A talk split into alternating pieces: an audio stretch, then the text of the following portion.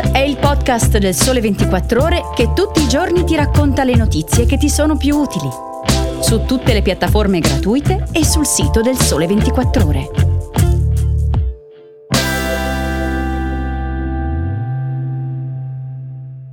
Bentornati a Start, oggi è mercoledì 25 gennaio, io sono Luca Salvioli e conduco il podcast questa settimana. Oggi parliamo del disservizio alla posta elettronica che sta interessando milioni di italiani, di mutui, andando a vedere le conseguenze che sta avendo il rialzo dei tassi combinato con l'inflazione e infine di Juventus, provando a leggere i prossimi passi della vicenda legale dopo la penalizzazione di 15 punti. Iniziamo dalla posta elettronica. 9 milioni di account di Libero e Virgilio della società Italia Online non funzionano da domenica sera. Se avete un account con questi provider ovviamente ve ne siete accorti oppure avete intercettato la notizia sui social media dove chi ha uno di questi account si sta lamentando in maniera importante da diverse ore. Cosa è successo? Ce lo spiega Alessandro Longo sul sito del Sole 24 ore. Innanzitutto non è un attacco hacker.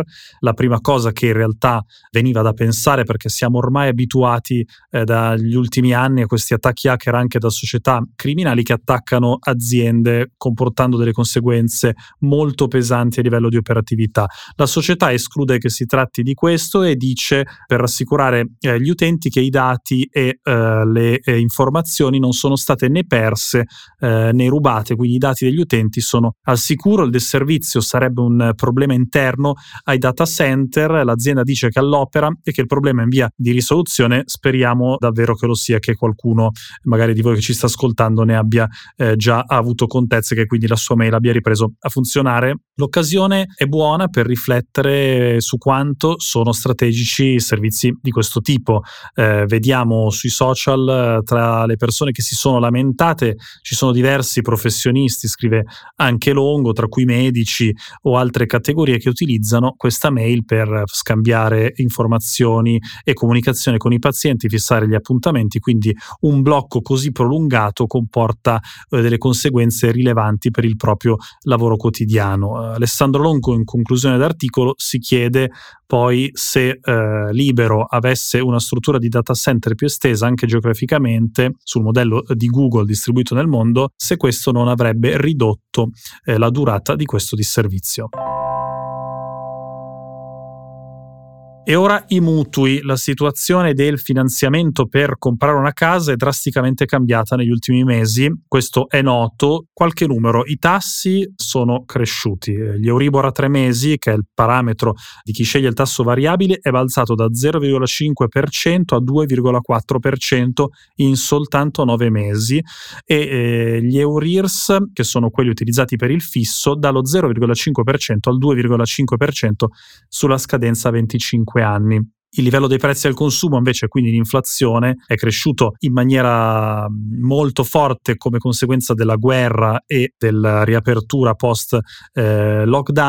Siamo all'11,5% di inflazione, dato di dicembre dell'Istat. Ebbene, questi due fenomeni insieme, che in questa intensità non erano prevedibili, comportano una differenza molto rilevante per chi oggi sceglie di indebitarsi perché il suo reddito reale è decisamente inferiore, vale a dire gli stipendi non crescono, crescono poco, tutto il resto è cresciuto e molto in fretta. Prima conseguenza, le surroghe sono crollate, meno 58% nei primi nove mesi del 2022, secondo le eh, rilevazioni di CRIF, e le altre conseguenze le affrontano un bellissimo articolo che trovate su 24 più sezione premium del Sole 24 ore, Vito Lops, esperto di eh, mutui. Alcune conseguenze eh, le anticipo qui nel podcast. Innanzitutto eh, la cifra media chiesta in mutuo è passata da 141.000 euro a 132.000 euro e la percentuale eh, del finanziamento rispetto al valore dell'immobile è salito dal 61,3% al 67,8%. Un altro effetto è la durata media,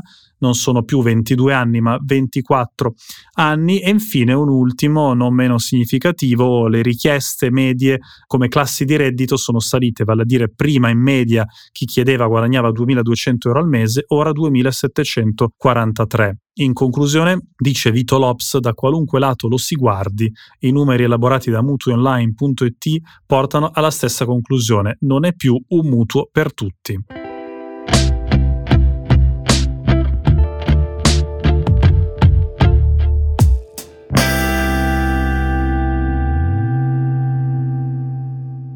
E ora la Juventus, dopo la pesante condanna da parte della Corte federale con 15 punti di penalizzazione, gli avvocati bianconeri si stanno preparando al processo. In attesa di leggere le motivazioni, spiega Marco Bellinazzo sul sito del Sole 24 Ore in un video, la difesa della Juventus farà eh, leva sulla illogicità e parzialità della sentenza. Bellinazzo poi si pone due domande a cui dà una risposta.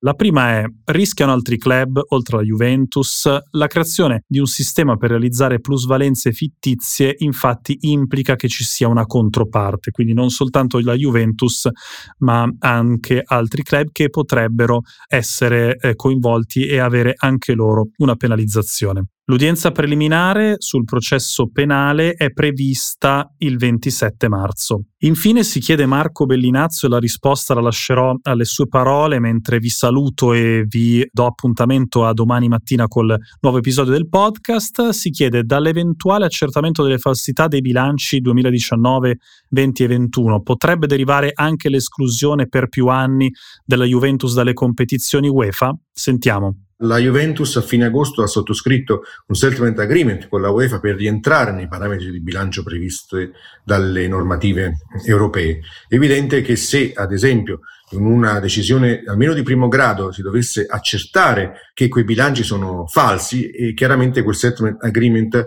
non avrebbe più valore. La UEFA a quel punto potrebbe decidere di eh, sanzionare la Juventus escludendola dalle coppe europee per uno o più anni.